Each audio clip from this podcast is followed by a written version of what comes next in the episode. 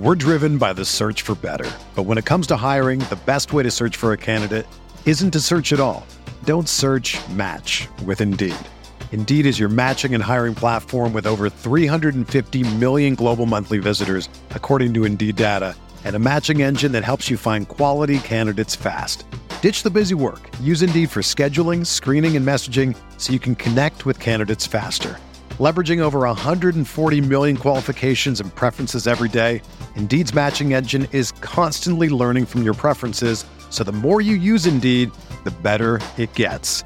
Join more than 3.5 million businesses worldwide that use Indeed to hire great talent fast. And listeners of this show will get a $75 sponsored job credit to get your jobs more visibility at Indeed.com slash BlueWire. Just go to Indeed.com slash BlueWire right now and support our show by saying that you heard about Indeed on this podcast. That's Indeed.com slash BlueWire. Terms and conditions apply. Need to hire? You need Indeed.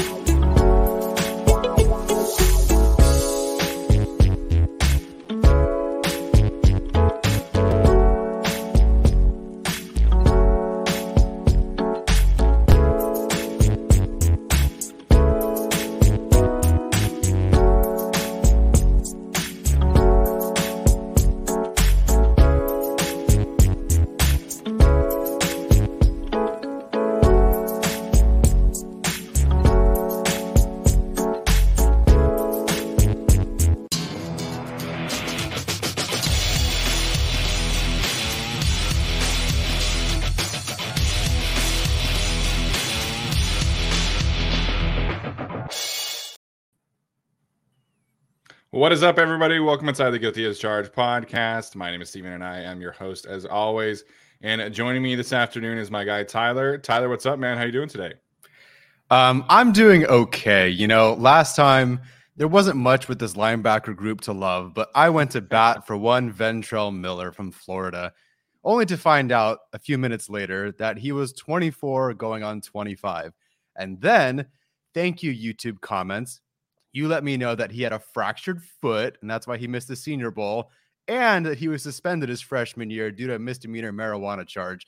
So, I hope this goes better today, is what I'm trying to say. Yeah, definitely. Uh, you know, a learning experience when you go for go to bat for a guy like that and just doesn't you know work out. I remember uh, a similar case for our first year with Jason and, and I both being like really pumped up about I can't remember who, it was. I think it might have been like a corner or something like that. Mm-hmm. And then same kind of thing. People in the comments and and responding to us on Twitter like, uh, probably not on the board. So it's it's never a good feeling. Um, what is a good feeling is watching this interior offensive line class after watching the linebacker class. This class is Absolutely. truly a, a fantastic group. Um, I graded 14 and honestly could have added three or four more on here. You know, and there's also some player conversions that that we mm-hmm. could touch on. So um, I'm excited about this one as well. And uh, also, quick shout out to everybody who responded to my tweet about upgrading the my office chair. I got a, a gamer chair, and I'm feeling great. Wow. You know, it's a nice, comfy gamer chair. So, uh, ended up deciding to go with the one from Costco, and uh, Costco has everything apparently. But uh, yeah, man, feeling great. The chair is fantastic, and uh, setting up was nice and easy. So, appreciate everybody for uh, letting me know what's up there. Yeah, I'm jealous of the whole chair thing because I don't want to get one that ends up being too short or one that ends up being too tall or something like I, or doesn't fit the space or whatever. So good for you for finding one that works. Uh, shout out my mom for winning a silent auction, getting that Keenan Allen signed jersey for me right oh, here shit. over my shoulder. I didn't even notice. That's how yeah. I am today. Yeah, yeah. all good. You, you don't pay attention to anything I say or do. That's totally fine, Steven. Um, no, but appreciate it, mom. Thank you so much. That's super cool. Super super cool.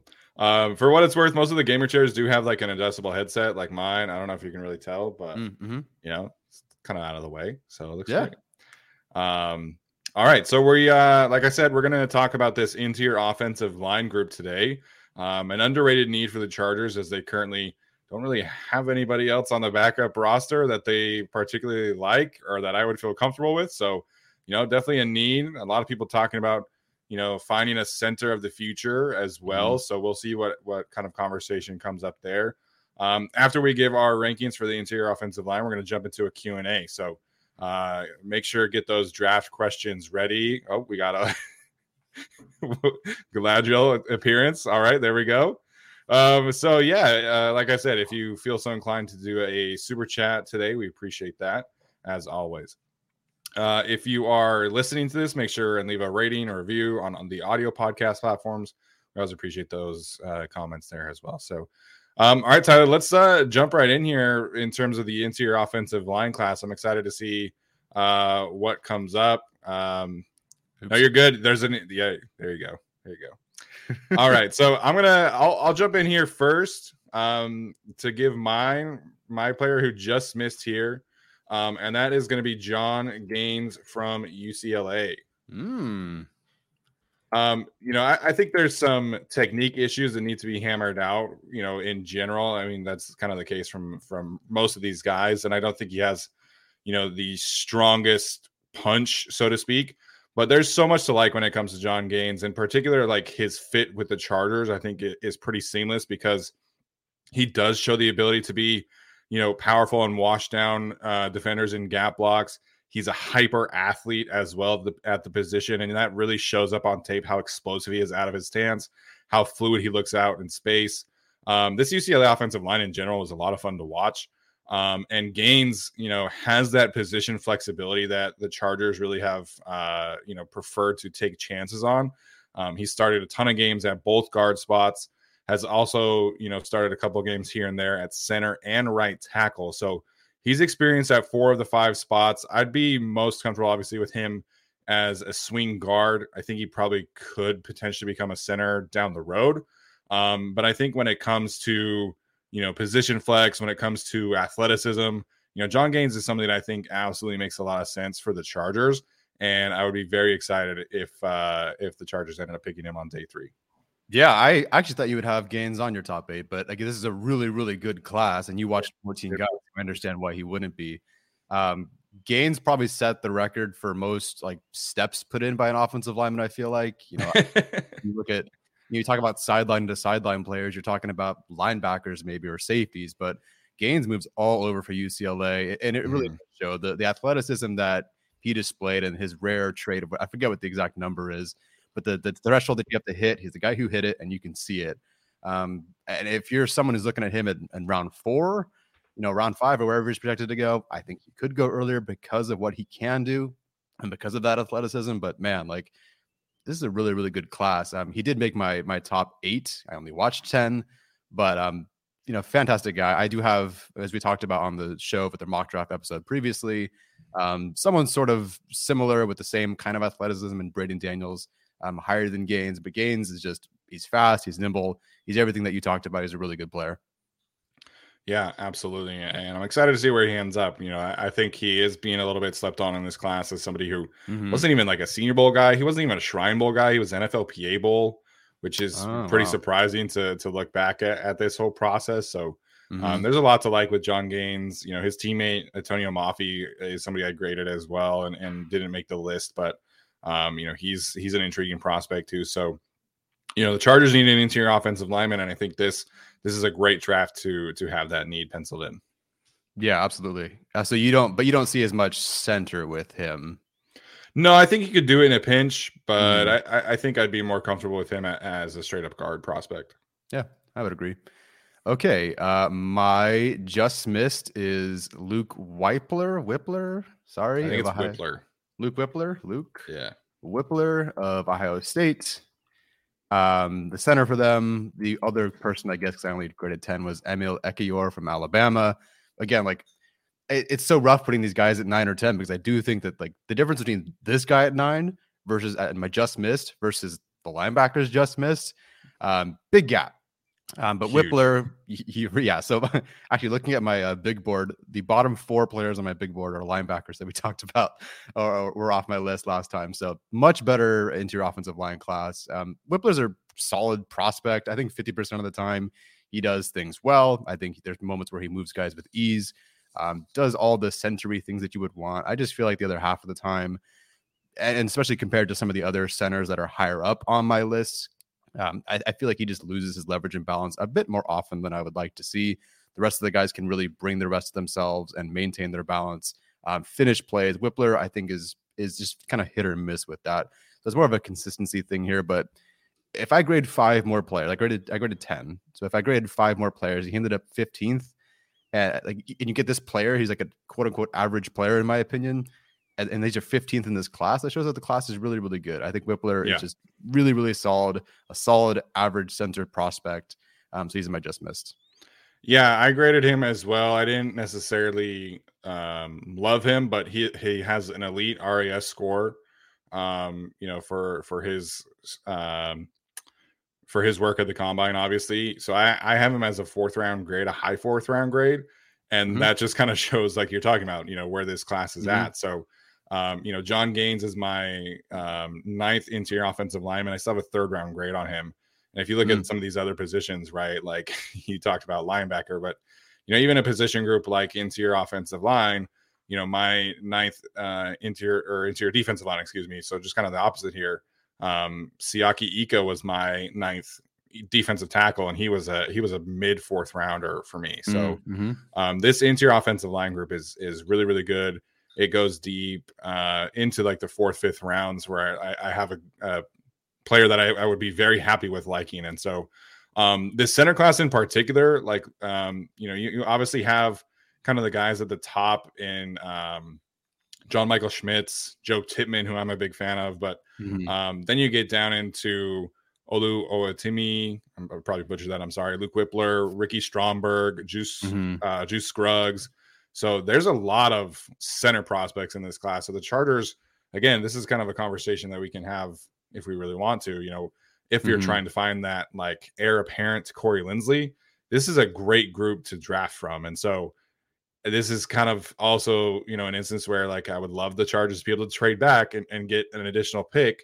So if they want to take a true center and maybe like a swing tackle or a swing guard, they could do it that way. Right now with seven picks, if you're taking two offensive linemen, that's kind of pushing it a little bit. I mean, obviously, I would be mm-hmm. happy with that, um, but from like a sheer like roster construction, um, you know, that'd be kind of dicey. But overall, this center class is fantastic. This interior mm-hmm. offensive line class in general is fantastic. So, you know, somebody like Luke Wypler didn't make my list, but um, I think he's a quality day three center prospect for sure.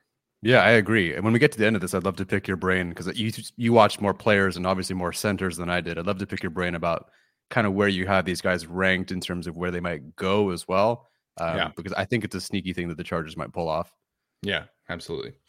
All right, we'll get to uh, the next group here, which is our official top eight. So, um, you know, I do have my guy Braeden Daniels in here. Um, nice.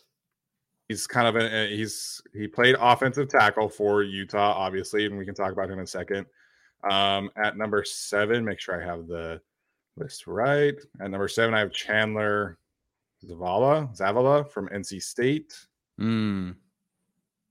Which he was not really in my on my radar until I watched his interview with uh the bootleg guys, bootleg podcast. They do great work over there. So mm-hmm. um because he's lower on the rankings, the consensus rankings. Yeah. It wasn't until that that I actually like started like paying attention to him and watching him. So mm-hmm. um that's number seven for me. And then number six, I have Andrew Vorhees from USC. I know that he has the ACL injury right now. Frankly, mm-hmm. his film is just so, so good, so strong.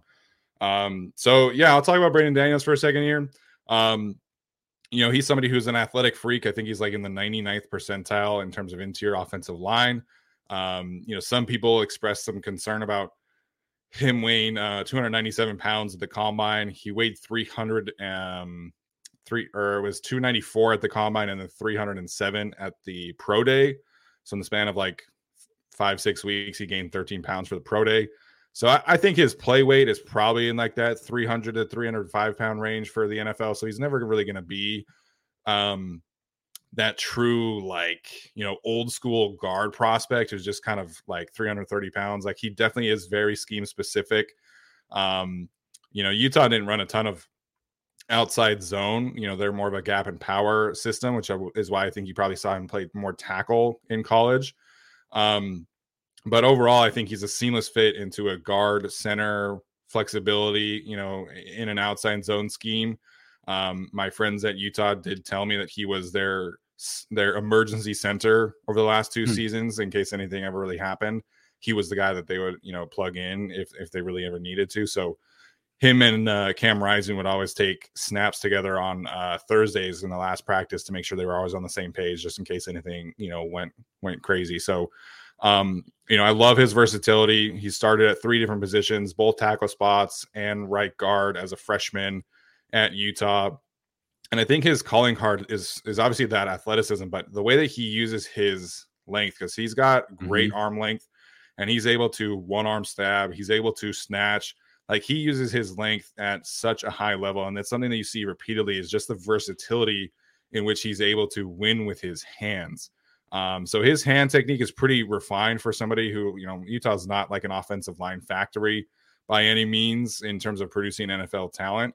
Um, but he he became a, a, real technician over the last couple of years, and so hmm. um, from an athleticism athleticism standpoint, from a technique standpoint, there's a ton to like. I think he is uh, a little questionable in terms of like recovery ability and anchor ability. Mm-hmm. You know, he's not the strongest overall player naturally, um, but there's a ton of ton of things to like here. And, and, like I said, I think he's a seamless like outside zone guard convert in the NFL. Mm-hmm. I think he could play some um, some center as well. So uh, obviously, this is a Utah connection, but I'm not the only player, the guy who likes Braeden Daniels. Man, I think his film is legitimately good. His RAS score is off the charts. So, mm-hmm. uh, ton to like about Braeden Daniels as an interior offensive line project. Yeah, give give Utah some credit. We had Sam Tevi, of course. We had Nick sure, Ford sure. last year. We had um oh it's like one every it's like one every three years pretty much, but yeah, okay. Nice. Um, so Daniels of those three is the only one that I've watched. Um, talk to me about Chandler Zavala. Yeah, Chandler Zavala. Uh, he played left guard next to Ike Ekwonu, and mm. you know going back and watching some of that tape was ridiculously fun man like yeah these two guys um were just maulers next to each other um so you know one thing that i i noticed in his conversation with the bootleg podcast is that they were pretty heavily outside zone and then this year they did a lot of gap and power scheme uh mm. stuff as for for this year's rushing attack there so there's uh, a lot of schematic versatility for him um i don't think he necessarily knows how to really use his athleticism just mm-hmm. yet. I think that's kind of what I would say in terms of like how explosive he is. He's kind of unsure of himself, but he is a, a mauler in the run game, man. And his leg drive is fantastic. His power off of the ball is fantastic. Um, and he can do all of the gap and power stuff. He can do all the outside zone stuff. So it's just like a, a, a versatility thing for me, as well as being able to just be like a truly powerful player. Mm-hmm. So he's somebody like when I do mock drafts where he's like always constantly there in like the sixth, seventh rounds, and I don't don't really get it. He's kind of like uh the guy from Oklahoma last year for you guy for you, Marquis Hayes. Hayes, mm-hmm. yeah. So um I was late into into grading him, but I think there's just a lot of untapped potential there because the technique is not necessarily where I think matches up with like the way that he talks about certain things. Like if you listen to him talk in that in that interview, you you hear what kind of you know mentality he has, and I don't think that's necessarily uh, caught up just yet to his on-field technique. So I think there's mm. some coaching up you have to do, but in terms of athleticism, in terms of just his sheer power, I think there's a ton to like with Zavala. Oh man, I gotta watch that tape then just to watch uh, Ike Ekwonu again. Yeah. that sounds that sounds fun. Good stuff. Um, okay, so it's not really much for me to add at this point because Gaines is my number eight. And Daniels is my number seven. Uh, you already talked about Daniels. We already talked about Gaines. Um, so number six for me, I feel like doesn't count, but I don't have time. So Cody Mauch is going to be uh, my guy from North Dakota State at number six. If I had watched another intra offensive lineman that I wanted to have a bit higher, then Mauch probably just wouldn't make the list. I was surprised to see him. I, I figured it was like the oh gosh, what's his name from last year? Not Veldheer. There was another North Dakota State tackle last year who was not as athletic, uh, more of like a power sort of tackle guy who now plays guard for the Bengals. I don't oh, recall his, his name. name. It's killing me. I think it starts with a V. Um, anyway, Volson, Cordell Volson. Cordell Volson. Yeah, yeah, yeah. So I figured it'd be kind of like that, where you know his his skill set, his movement skills, or whatever would best translate to something on the inside. And maybe that is the case for Cody Mauch as well. But I really didn't see guard as much here. At least it wasn't very obvious to me. Yeah. Um, I know he's like six four. I don't recall what his arm length was. Um, but he can move, and I think he played really well at tackle. So I get why someone would keep him there. Um, but if you get a guard, you get a heck of a guy. Um, great play strength, great on the move, um, plenty of leg drive, can steer defenders out of the way if need be. Really didn't have any problems, I thought, with the competition that he faced. But then that's also kind of the detractor with all this is that I never saw anybody particularly challenge him with anything Yeah. other than uh, your, your typical two or three rushes that you can do. And so you don't really know how he's going to respond to those things at the NFL level. Not that I expect every college rusher to be, you know, some elite, you know, Aidan Hutchinson, I can throw 10 moves at you sort of rusher, but there just wasn't a lot for me to like, okay, he can respond to that and that move inside and that move outside and this speed rush and the power. Like I couldn't quite see exactly. So is that really a knock? Not really, but I can't put him much higher than that. I really did like what he did on film. I really didn't have a lot of questions after watching him. Um, it's really just how does he respond to those things in those situations, and maybe I'd have to go look at the Senior Bowl. I believe he played at right Mhm. to, to to really see how he responded to something a bit different. Yeah, I remember in the actual game, uh, that roster had some like injuries on the last day of practice, so they only had like seven offensive linemen, and Mauch was playing literally all five positions, left to right, and there were I think it was uh, the center who finished the game. So, from a versatility standpoint, I think he showed a lot at the Senior Bowl. Mhm. I think his film to me, it, like I, I don't necessarily understand why you have to kick him inside. Like I think he can survive at tackle. Like I, I think this is a little different than Dillon Radunz too. Dillon Radunz uh, didn't necessarily have the kind of like power and strength and anchor that you want out of a tackle, and and also I don't think he was as as uh, tall and long as Cody Mauch is. So Mhm. um, I, I I struggle with him in terms of his evaluation, in terms of switching him positions, because like to me, like I like his tackle tape a lot. I think his tackle Mhm. tape is pretty quality stuff. So I did not have him in here. I, I might end up switching him into your interior offensive line, but for now, he's going to stick at tackle for me. Um, because I like I just don't think that he really struggles with any of the stuff when Mhm. it comes to like tackle converting to guard. Yeah, I just I think he can survive out there. Like that's the difference from like Brady Daniels, who obviously I'm a big fan of in terms of interior offensive line, but you know he's got some strength question marks in terms of anchoring against you know speed rushes out in space, right? I think like that's his big his big thing in terms of just like his you know sheer strength ability. I don't think Mhm. that's a concern for Cody Mauch. I think he's he's strong enough to stay outside at tackle. Um, so I don't know. I, I I struggle with that one. I went back and forth a couple of times. Right now, I have him at tackle Mhm. maybe that ends up changing but i like his tape a lot like you said i think there's a lot to like on on you know visible there with his his, his hand technique with his strength with his athleticism so cody mauch is somebody i'm interested in i just haven't nailed down like what position do i think he plays in the nfl just yet Yeah, I would agree.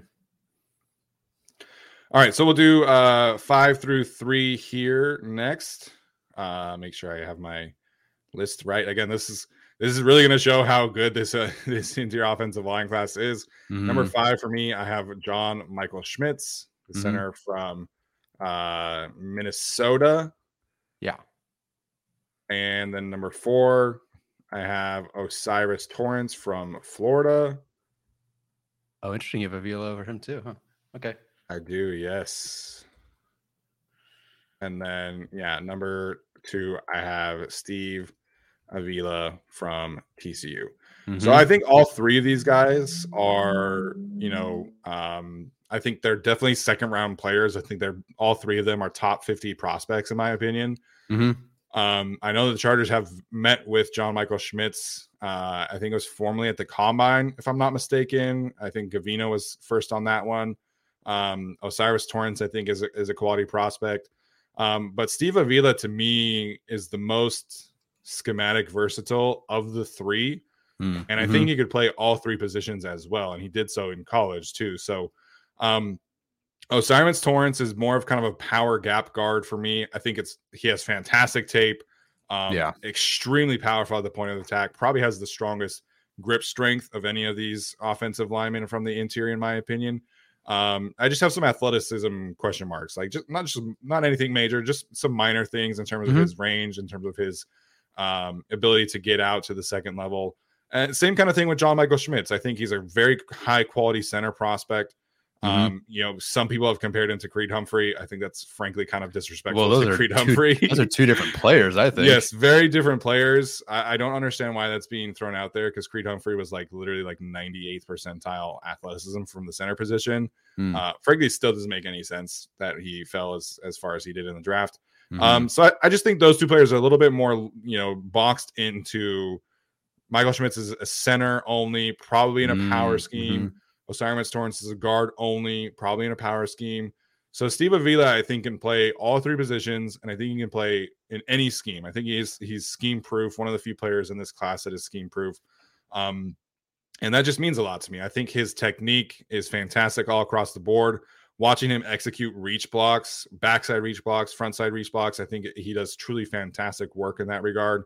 Um, he's not as powerful as the other two, but shows good enough. And then also, I think his recoverability really stands Mhm. out in comparison to those three, uh, into the other two as well. So, Steve Avila for me checks every single box. I think he's a player who, in like a normal interior offensive line class, probably has a stronger case for you know number one or number two. Mm. Um, but there's some some players here, here in a second from the from the Big Ten that I, I really love. So I really like Steve Avila. You know, if the Chargers had gone down this path right where Trey Pipkins isn't back, Jamaree Salyer is your right tackle.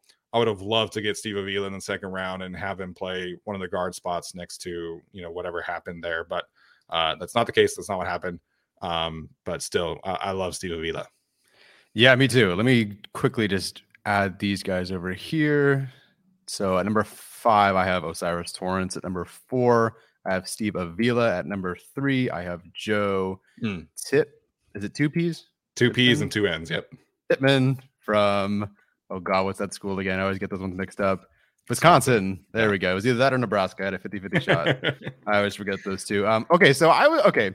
I have seen that O'Cyrus Torrence has been like the IOL one kind of. yeah, like university, everybody just has him there. Yeah. yeah. okay. So I was kind of panicking into this, thinking that like, like not okay, but timeout. This isn't a bad player at all. Like he's at number No. five, but it's a heck of a class. So I don't want to Yeah. say anything like um he was someone I noticed last year and took like I rarely remember players from the previous year. When I was trying to watch Jean Delance, I was like, oh, who's that guy? And I remember O'Cyrus Torrence being a standout when I was trying to watch Jean Delance. I'm like, okay, I guess I'll, I'll note that guy. And lo and behold, like good player then, good player now. This is a really, really solid player. Um, I do have Steve Avila higher as well. The dude's built like Harry Potter and the Order of the Phoenix, like compared to you know, some, it, that's the fattest Harry Potter book. Um, okay. I was gonna say. not fattest, the thickest book, I should say. Um, there you go. Yeah, uh, just just a square dude. You square him up in the run game, he can square up anybody, beat up any Yeah. run game. Uh, you try to power rush him, and you're toast. Um, I I do like that point about him being the most versatile. Um, obviously, I have Michael Schmitz higher, um, and of course, you know the guy from Northwestern higher. But I, I do actually like that point about him being a bit more versatile. Um, so that's good. Tippmann, I know you very much so like him. Of course, I think he's either one or two on your list. Um, so I'm going to just like wait. Torrence transferred from to Florida last year. I thought he was a four-year player at Florida. No, he was a Louisiana guy, but I I was with you. I thought that he was there last year too. Well, there was some really good guard there last year that I have no idea who was. uh, forget it. Wow, I'm just. I should It's never okay. evaluate Florida okay. players. Apparently, I just don't know anything about Florida players. Ventrell Miller and now uh, Cyrus Torrence. Anyway, uh, Tippmann is fantastic. It really, I, I do prefer the two center prospects over the two, I guess, better guard prospects. Although one of them's more of a tackle guard convert. Um, so okay, yeah, go for it with Tippmann. Cool, cool, cool. Um, yeah, totally understand. I, I thought Torrence was there last year as well, so don't even worry about it. Um, yeah, so uh number two, I have Joe Tippmann from Wisconsin. So I'm just gonna copy and paste that there. And then number one for me, I do have Peter Skoronski as a guard. Mhm. Um, I know that's not a super popular take on Twitter. I know a lot of people want to see him sticking at tackle first. Um, so I, I think he does have some range question marks and some length question marks. Like I, I know that he went to Northwestern, and I know that he replaced Rashawn Slater, but I just like I don't see the comparison outside of that. No. So let's get that out of the way. Um, I think That's Rashawn the first thing was, I wrote. uh, you know, Rashawn was again an elite athlete for the position, and there were no athleticism question marks in terms of playing tackle. There were no range question marks. Um, and also, you know, Rashawn is an elite recovery artist as well, which is not the case for Peter Skoronski. I think Peter Skoronski, his best attribute is his ability to jump set and get on players quickly. Mhm. And I think he's a bit his athleticism does show up in, in just like the way that he understands run games working on the inside. So um I like Peter Skoronski a ton. He's my highest grade offense interior offensive lineman. But to me, it's it's pretty clear that he is. I, I would play him at on the interior first, and then if like if I needed him at right tackle, I could understand that. Mhm. Um, but I would have a hard time playing him at left tackle from the jump. Yeah. So yeah, literally the first thing I wrote, uh, well, for starters, he's not Rashawn Slater. Um, which isn't the knock on him. It's just like I get it, but that He's not a- Rashawn Slater. Like that's not- okay. right, right. No, of course. And I don't think anybody last year was Rashawn Slater or something like Yeah. that. So um, you know, really, really good. Um, Brandon Thorn thinks he's got the best hands in the class. I think he pointed out as the best pass protector in the class as well. Um, yeah, he doesn't have particularly long arms, and that's kind of a concern, but I feel like there's so much patience with the way he plays where even though he might not have like the longest arms, I guess, there's a way that he times everything that I think is pretty notable and very, very outstanding. So um, okay, I guess I might as well just add to the list. Um, Skoronski is my number one as well, uh, which means John Michael Schmitz is my number two. I have Tippmann and Michael Schmitz graded the exact same. It really just was like a coin toss. I don't particularly care which one you have more than the other. Sure. Um, Michael Schmitz is awesome. I, I think that maybe he's a okay. I wouldn't say he's a better mover because Tippmann in the run game is a freaking hell of a mover. I love watching him in the run game. yeah. And you like you watch like you didn't even ever watch the Super Bowl recently, right? With Jason Kelce pulling and jumping in front of guys, like that's kind of what Tippmann can do. Uh, but Michael Schmitz, I just think maybe is a bit better, better mover um, in pass protection. I think he does a bit more with his hands in pass protection, so I like him a bit more there. And maybe there's some preference, but otherwise, like to me, it's it's just a coin toss. Like I don't have a real true reason why one is higher than the other. Um, so yeah, I really like Skoronski. I really like Michael Schmitz. Yeah, Michael Schmitz is fun, man. He he does a lot of good things. I do actually think he could play guard. Like I think that is Yeah. not out of the question for him. So um that maybe could be something that uh it could differentiate him a little bit from guys like Joe Tippmann. But Joe Tippmann to me is just he's a unique player at center, man. Like we don't traditionally see somebody who's 6'6, 315, and I think his arm length is like 34 and a half inches. Like Mm. he's a tall center and that's not usually something the way that we usually see the position played um but the way that he's able to get out in the run game man like he's a fun player to watch like he's one of the most fun players i've watched on tape so far Mhm. because wisconsin would use him as a puller like every other play it felt like Yep. um just get this guy out in space and let him just destroy people and i think that was incredibly fun to watch so I think there are some power question marks in terms of his ability to, you know, win instantly. You know, I, I think that is Mm. something that's a bit of a concern for me.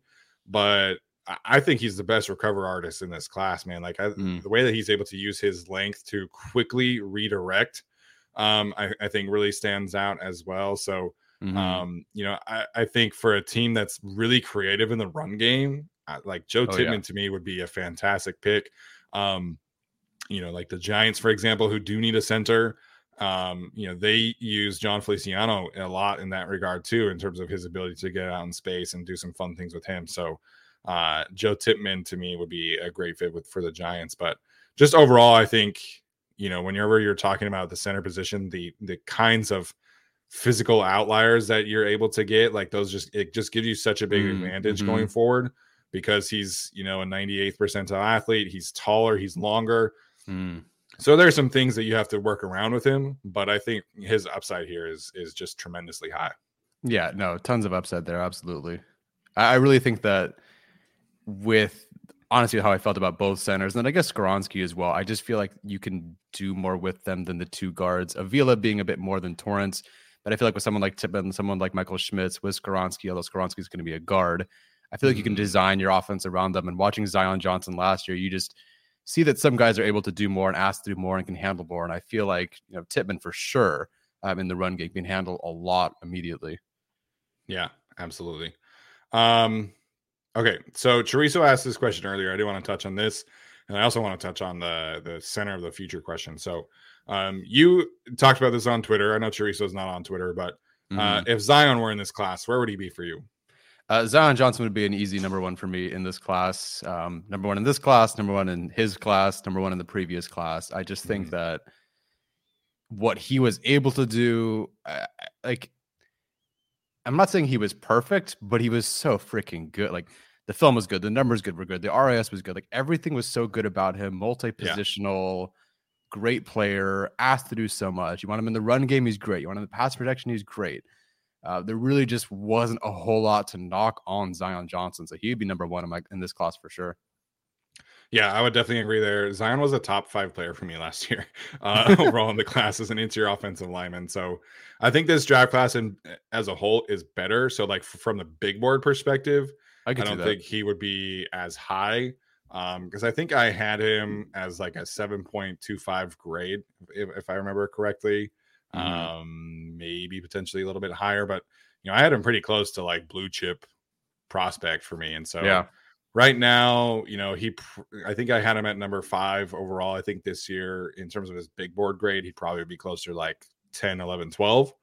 Um, Mhm. just because I do think this class is is better. And again, I have not graded quarterbacks specifically this year. I didn't do it last year either. So maybe Mhm. that kind of changes a little bit. But um Zion, I think, is is just a different animal in terms of the versatility that he brings. Like a lot of people thought he could have played center, still Mhm. think that. Um, you know, you're talking about one of the safest players in last year's class, and I think this year too. Like, there's no question marks, right? Like, Peter Skoronski is he a tackle? Is he a guard? I think he's a guard. Joe Tippmann has some anchor question marks, in my opinion. He's got some um, flexibility question marks. Steve Avila, same thing, center guard. What is he? John, uh, Mhm. Cyrus Torrence, John Michael Skit, John Michael Schmitz. Are they maybe a little bit more scheme dependent? With Zion, it was like he can he can do power, Yeah. he can do Mhm. gap, he can do zone, he can play guard, he can play center. He played Mhm. left tackle for a whole season at Boston College. Like you know, Yeah. Zion Johnson was just uh, such a great player to watch, man. And uh, you know, if he were this in this class, he'd be number one for me too. uh, one. Okay, then where would you have? Was Kenyon Green your IOL too? Yes, he or- was. okay. So where would he be? I guess, and then do you have a first on Skoronski? I do not have a first on Skoronski. I have a very high second, so he'll Same. he'll be in my like top. He'll be in my top twenty, I think for Mhm. sure. Um, in terms of Kenyon Green, I would probably have him behind Skoronski and behind Tippmann, Okay. maybe behind Steve Avila too. But I think Mm. uh, highest for me, he would be in this class would be number three. Yeah, I have a high, high, high, high, high, second on Skoronski as well. um, Kenyon Green, top three probably in this class. I would think. Yeah. seems about right. Yeah. Um, again, he was somebody who was a lot of fun, but he, you know, he had some athleticism and range question marks too. So, um, people want to complain about Zion, man. You should go watch some Kenyon Green rookie film and uh, Oh, yeah. the numbers, and it's not great. Mhm. Kenyon Green, Ed Ingram, Dylan Parham, all these guys that played a ton. Go watch, go look at those numbers to begin with. Um, Yeah. ended up being what Spencer Burford in like the fifth round that ended up being the statistically one of the best. So yeah. Okay, couple uh late round center question marks. So again, um, Juice Scruggs from Penn State, Mhm. Ricky Stromberg from Arkansas, guys in the chat here that are that are talking about. In terms of center of the future, Tyler, where where are you at with that? Because you know Corey Linsley has not been restructured. Mhm. There's again been some conversation about his knee tendonitis here. Um, where are you at in terms of drafting center of the future? Is this something that you're definitely talking about talking yourself into this draft?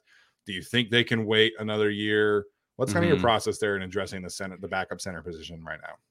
I think that this is a sneaky round three option for the Chargers Oh. this year, which sounds odd, but consider Tom Telesco's draft history. I'm looking through what they do in the third round. Now, okay, I need to watch more centers to actually specify who, and maybe you can speak to that because I don't know all of these guys. You know, I'm not I'm not expecting Tippmann to be there in the third round. And if he is, then fuck it, make that your pick because that's awesome.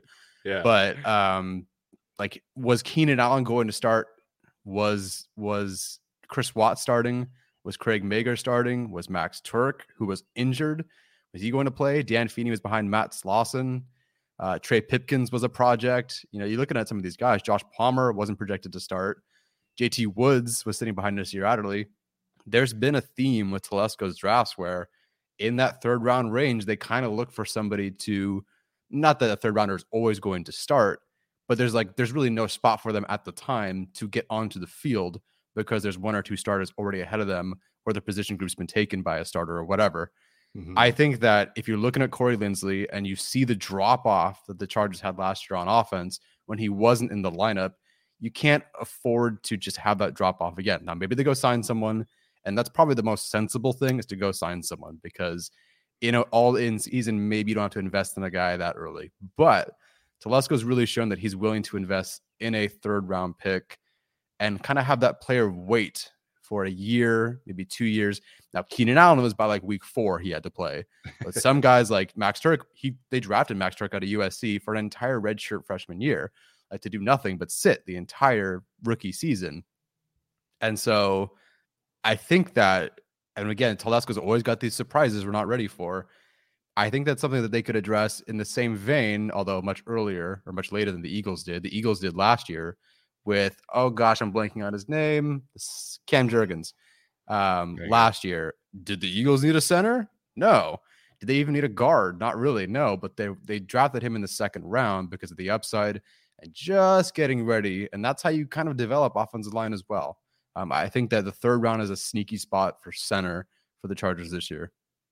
Honestly, I could see it. I hadn't necessarily thought about it in that regard. I think my thought process has been able to get more of like a, a swing guy early and then maybe you take a center prospect later. But mm-hmm. honestly, I, I, that would not shock me. So in terms of um, you know, third round center prospects, uh, like you mentioned, you know, Joe Tippmann, John Michael Schmitz, those guys I think are definitely gone at that point. Um, mm-hmm. you know, they're both getting late first, early second round conversation around them.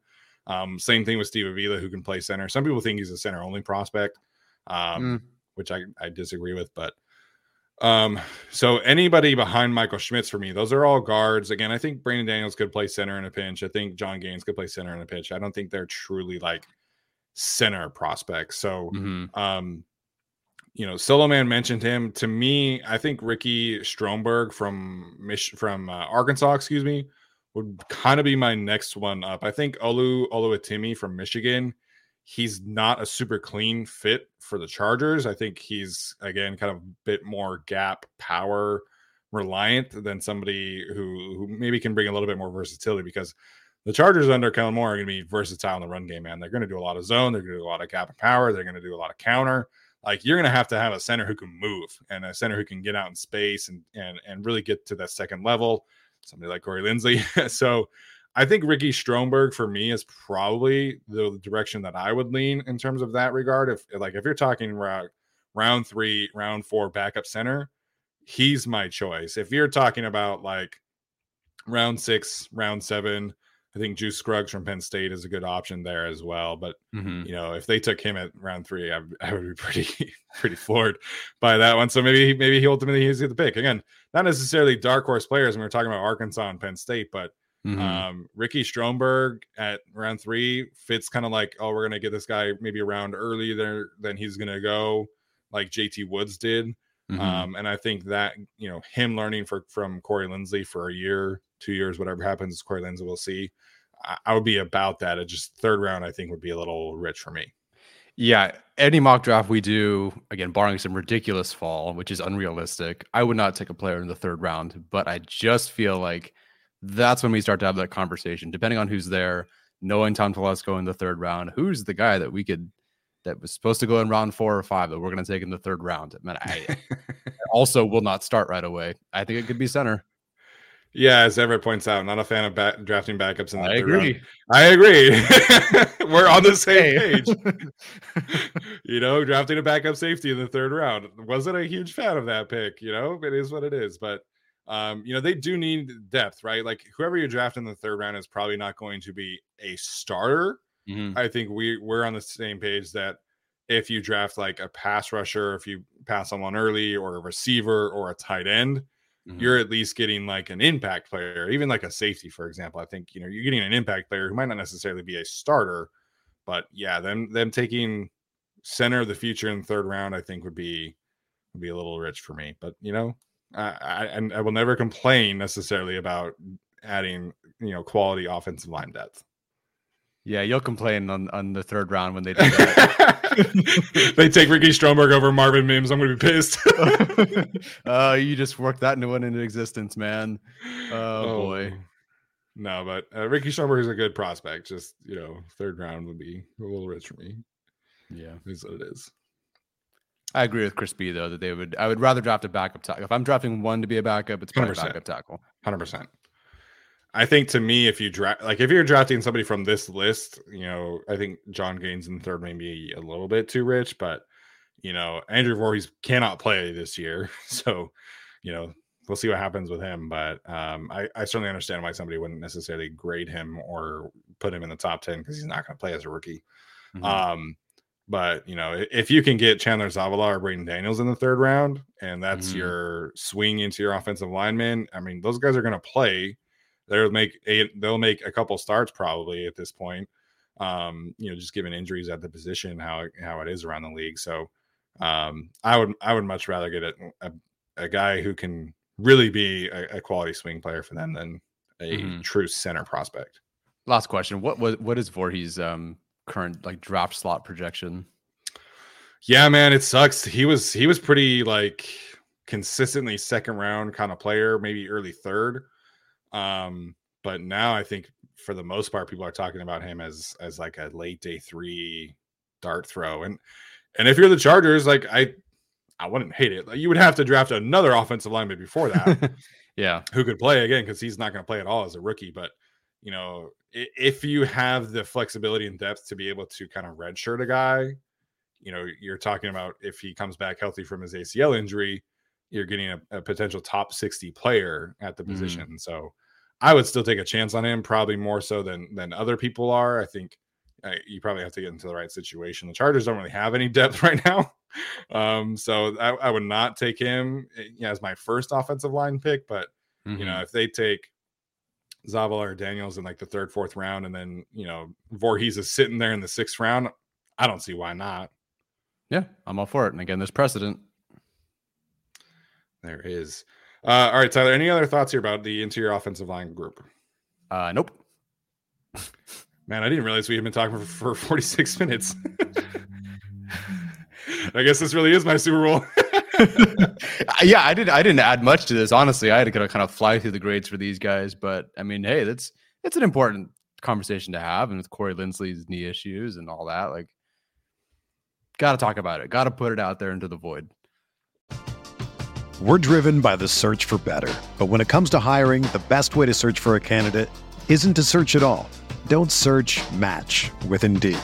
Indeed is your matching and hiring platform with over 350 million global monthly visitors, according to Indeed data, and a matching engine that helps you find quality candidates fast. Ditch the busy work. Use Indeed for scheduling, screening, and messaging so you can connect with candidates faster. Leveraging over 140 million qualifications and preferences every day, Indeed's matching engine is constantly learning from your preferences, so the more you use Indeed, the better it gets. Join more than 3.5 million businesses worldwide that use Indeed to hire great talent fast. And listeners of this show will get a $75 sponsored job credit to get your jobs more visibility at Indeed.com slash BlueWire. Just go to Indeed.com slash BlueWire right now and support our show by saying that you heard about Indeed on this podcast. That's Indeed.com slash BlueWire. Terms and conditions apply. Need to hire? You need Indeed. Absolutely. All right, so we'll uh we'll stem, we'll take questions here for about 15 20 minutes and then uh we'll we'll call it good for today. So appreciate everybody for sticking around for our interior offensive line topic. If you guys have questions in, in general about the draft, uh, now is the time to ask them. So uh, fire away. I'm putting together my big board. I'm at 75 players finally. Nice. Um, I know. Good gracious. I still have a ways to go, but I, I don't know how I ended up at 75, but those linebackers got on there and, you know, filled it up.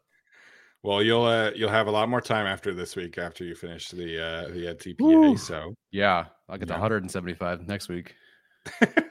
Can watch hundred players in a week. Easy, no problem. Yeah, yeah. I mean, you know, YouTube exists. It, it does. I can get through some running backs. Yeah, yeah. Uh, Rodrigo Negrete earlier asked, "Who's the best offensive line in this year's draft?" I think for me, that's Paris Johnson, the tackle from Ohio State. Um, just freakish build. He's got like 36 inch arms, man, and like his athleticism is off the charts. So I, I think there are some question marks there in terms of like his just like experience at the position. I don't think he's super refined. Um, he actually played guard for I think the first two years that he played at Ohio State, and then last year was his first year at left tackle. So he's a bit of a, a bit more of a project, but in terms of like upside and and you know his ability to play right now, like Paris Johnson is a fantastic tackle. I have not watched any tackles, but I can't wait to get into it after this week. the tackles are fun too. I don't think there's as good depth at tackle as interior offensive line, but it's Mhm. a it's a fun top of the group for sure. nice. Um, Rodrigo asks also asking about Jonathan Mingo. He's somebody that you have watched recently. So what did you see from Mingo uh last week? I think it was. Yeah, a couple weeks ago, I just was trying to find some more stuff on him to know who this player was. I haven't slapped a grade on him yet. Um, fast player, big player. Um, was asked to do like three things at Ole Miss: run a curl, catch a screen, go forward. And I don't think that's necessarily on him, like in his inability to run certain routes. Um, occasionally he'd break for an out. Occasionally he'd run something a little bit different than those three things, and you could see that there's something there. Um, but the Ole Miss just didn't ask him to run a lot, so it's kind of sight unseen. But I think he's Yeah. a guy that's going in like the fifth, sixth round projection that I think can kind of outperform that. So a lot to like there for sure. I just don't have a grade on him yet. Yeah, I mean that size definitely stands out in this class, Mhm. but that Ole Miss offense that uh is very vanilla. like Yeah. people have called the Tennessee offense a Mickey Mouse offense a little bit, and I think Ole Miss is even worse in that regard. Uh, I I could say so. I, I I would I would agree with that. Yeah. Uh, the True Blue, he says, if we missed out on Marvin Mims in round two, what would you think if they went AT Perry in round three? Um, yeah, from a height, weight, speed, RAS standpoint, he definitely fits what the Chargers have traditionally liked. Um, you know, he's somebody who I think he checked in at six three, so uh, at the combine or six three and a half. Um, I think he is fast-ish. I don't think he's got that kind of deep speed that the Chargers need at this point. I think he's much closer to Mike Williams stylistically than somebody like Quentin Johnston is. There's not a ton of Hmm. uh, juice after the catch from AT Perry, but I think in a vacuum, I think he's a really quality receiver prospect, and I think he's worth a watch. But I think for the Chargers, it's a very awkward fit with him and Mike Williams on the same team potentially. Uh, okay, I haven't watched him yet, so I, don't I think he's worth a watch, but I, I I don't think he's like a clean fit for the Chargers because, like, yes, they have to find like a future X receiver potentially, but they have one now, and so like drafting AT Perry, like I don't see what kind of role he has, you know, i- in on this specific team. So um, I think he's a quality player, but I you know they're they need as like a true starting Z who can really take the top off of the field, give you some yards after the catch. Um, they don't have that right now, and I think like future X, like that could just be Josh Palmer. Yeah. How does he compare to Josh Palmer? AT Perry, Yeah, um, I think Palmer gives you a little bit more after the catch. I think he gives you a little bit more true like vertical speed. Um, AT Perry, what I say, what I will say in terms of his strengths, his catch radius is ridiculous. Um, He Mm. will catch anything that you throw at him. Um, just his ball tracking ability in that regard also is is is truly top notch. Um, he's he's a pretty precise route runner. I don't think he's like an elite route runner, but he Mhm. can do more things than just like run go balls and like run deep posts and stuff like that that Wake Forest was really asking him to do. Mm. Um, so again, I, I like him. I just I think for the Chargers, it's, it's a tad redundant with you know Mike Williams and Josh Palmer on this team. gotcha. Uh, lots of receiver questions. Uh, Andrei Iosivas, I have not watched any Princeton tape. I don't know many people who truly have, but uh, he's fast. So sign me up. Yeah, I think I the one thing I saw that I think is RAS comp was Tyrell Williams, and that's as far as I got for comparisons. Yeah, yeah. I think that he like he's somebody in like scenarios where I like go defense or a tight end like the first two picks. I, I think doubling down at receiver makes a lot of sense, and he's somebody that I like will try and see as like the second receiver if I can snag him in a mock draft. So again, have not watched him, but he's fast, he's tall, makes sense. Maybe that's the third round dart throw that we don't really see coming. Sure, but uh, Chargers fans don't care if he's fast. It doesn't matter. That's true. That's true. Uh, Robert Beal from Georgia. I have not watched him. Have you? Nope. I don't even know who that is. No offense. Me neither. Sorry, solo man. Oh, we got a Raiders fan in here. Why? Gotta catch up on the interior offensive line uh breakdown, I guess. I don't know. Yeah. Um, all right, Chris B asking about Dalton Kincaid. He says, I think he can be a top five tight end potentially. Um, so Dalton's my tight end one. Uh, you know, that we did that show pretty early. Um, I guess Beal is an edge rusher from Georgia who ran like a four five. So I, I refuse to watch him. any more Georgia tape. I'm out. I've watched too much Georgia over. Too many. Georgia, too much Alabama. I get it. Yeah. Um, in terms of Dalton Kincaid, like I, he's my tight end one. I think people need to cool it on the Travis Kelce talk. First of all, I'm gonna throw that out there. I, I, love my guy, but yeah. uh, Travis Kelce is like one of the best tight ends ever. So let's not do that. Um, but overall, I think he's he really fits the mold of what the modern NFL is looking for from a tight end in terms of like potentially flexing out to the slot, flexing out wide, creating mismatches on offense. Like that's what Dalton Kincaid did for Utah. And I think it's a seamless transition for the Chargers for any team who really drafts him. Um, you're not getting like an elite blocker by any means. I think he can hold his own. I think he can do certain things well. He's also played the position for like three years. So, yeah, he's an older prospect but he was a walk on at the University of San Diego because he played basketball in high school mostly.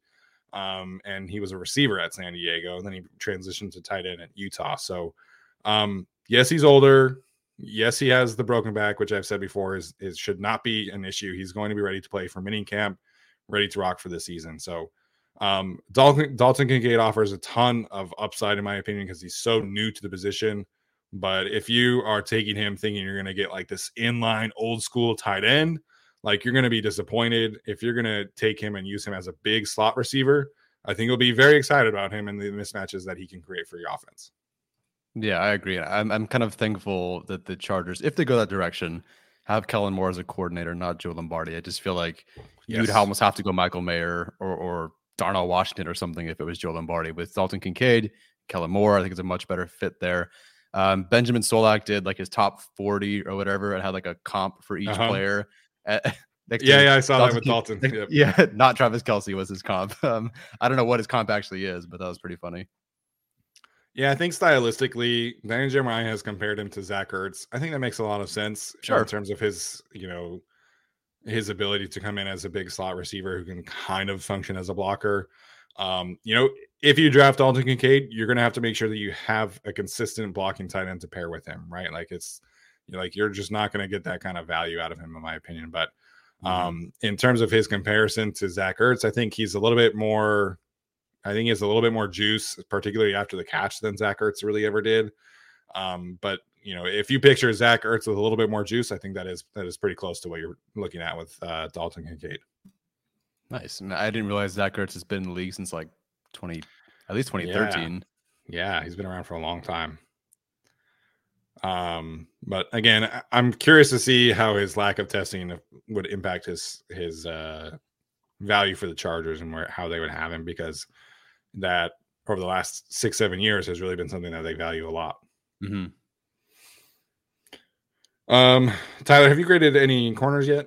No. Okay. So I've only done the top four corners and Brian Branch right now. All five of those players have first round grades for me. This corner class is fantastic. I've seen a little bit of other players, um, like Julius Brents from Kansas State. I think would be really fun uh, with the Chargers. His, you know, he's a six three longer, more physical corner.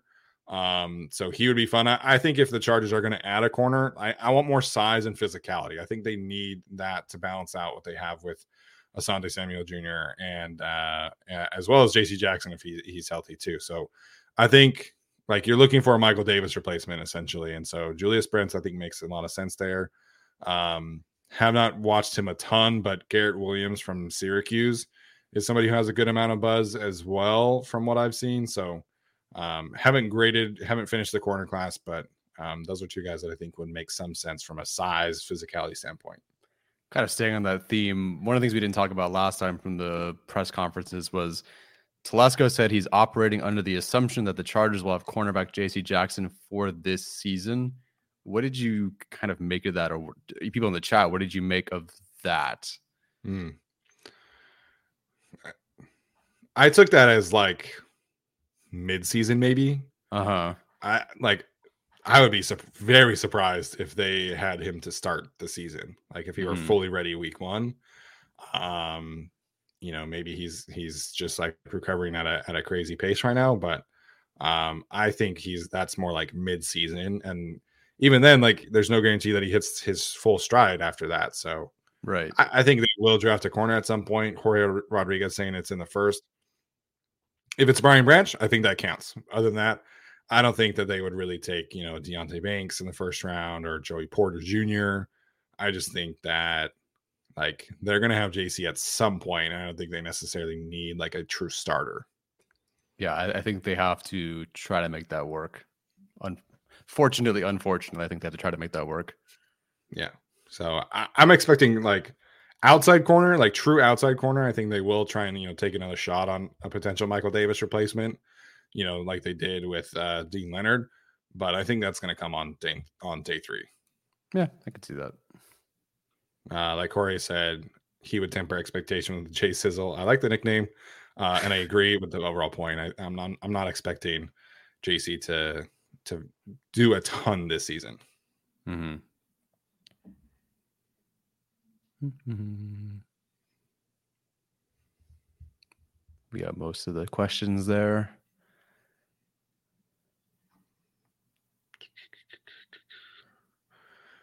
All right. So it looks like the chat's dying down a little bit here. So if you guys haven't asked a question, go for it. Um, again, we'll take questions for like two, three more minutes. So um, fire away at this point. If you want a food question, go for it.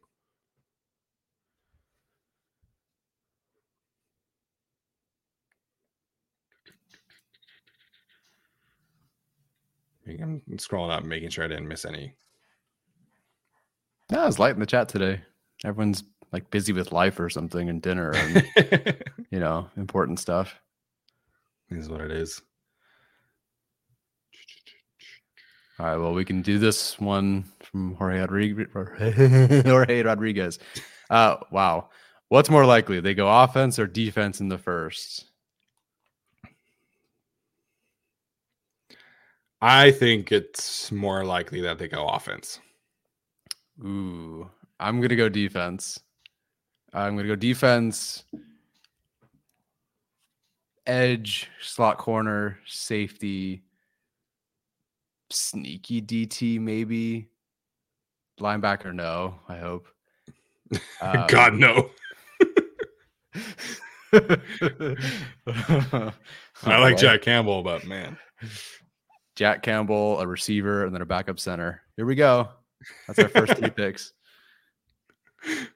Um, I just think like the edge rushers who are worthy of the 21st pick will be on. Mm-hmm. I think Nolan Smith, Myles Murphy, Lucas Van Ness all off the board at that point. So maybe they trade down and they take Will McDonald or uh, uh, Felix Anudike Uzomah. I'd be cool with that. Mm-hmm. Um, if they stick and pick, I think it's going to be offense. I think it's going to be one of the receivers or one of the tight ends. Ooh. Oh.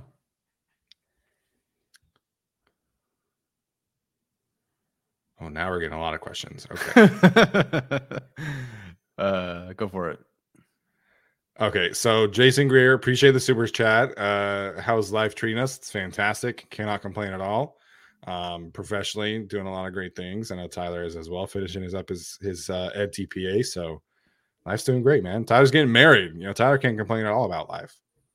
I can complain about this edTPA. I'll complain about that. we have another hour to go, right? Um, yeah, yeah. Uh, it, it's it's it's a thing that I have to do, but it's going to be done. Yeah, uh, I so Brooke got her master's before I did, and so she had to do her edTPA, uh, and it was brutal, man. It's so much work to become a teacher if you do a master's credential, master's and credential at the same time. So you know, my counseling master's degree was was pretty crazy at the end too. So you know, those that the end the final push of finishing your master's degree is crazy. Yeah, senioritis, but ten years later. exactly, exactly. Um.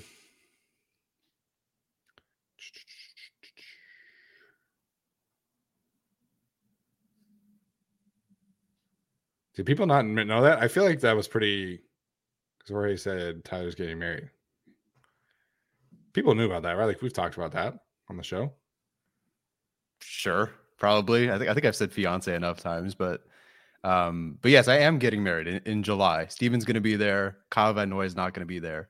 Um, that's okay. He'll be there with his doppelganger, I guess you could say. Exactly. He's sending his clone in his in his stead. So just really quickly about Kyle Van Noy, man.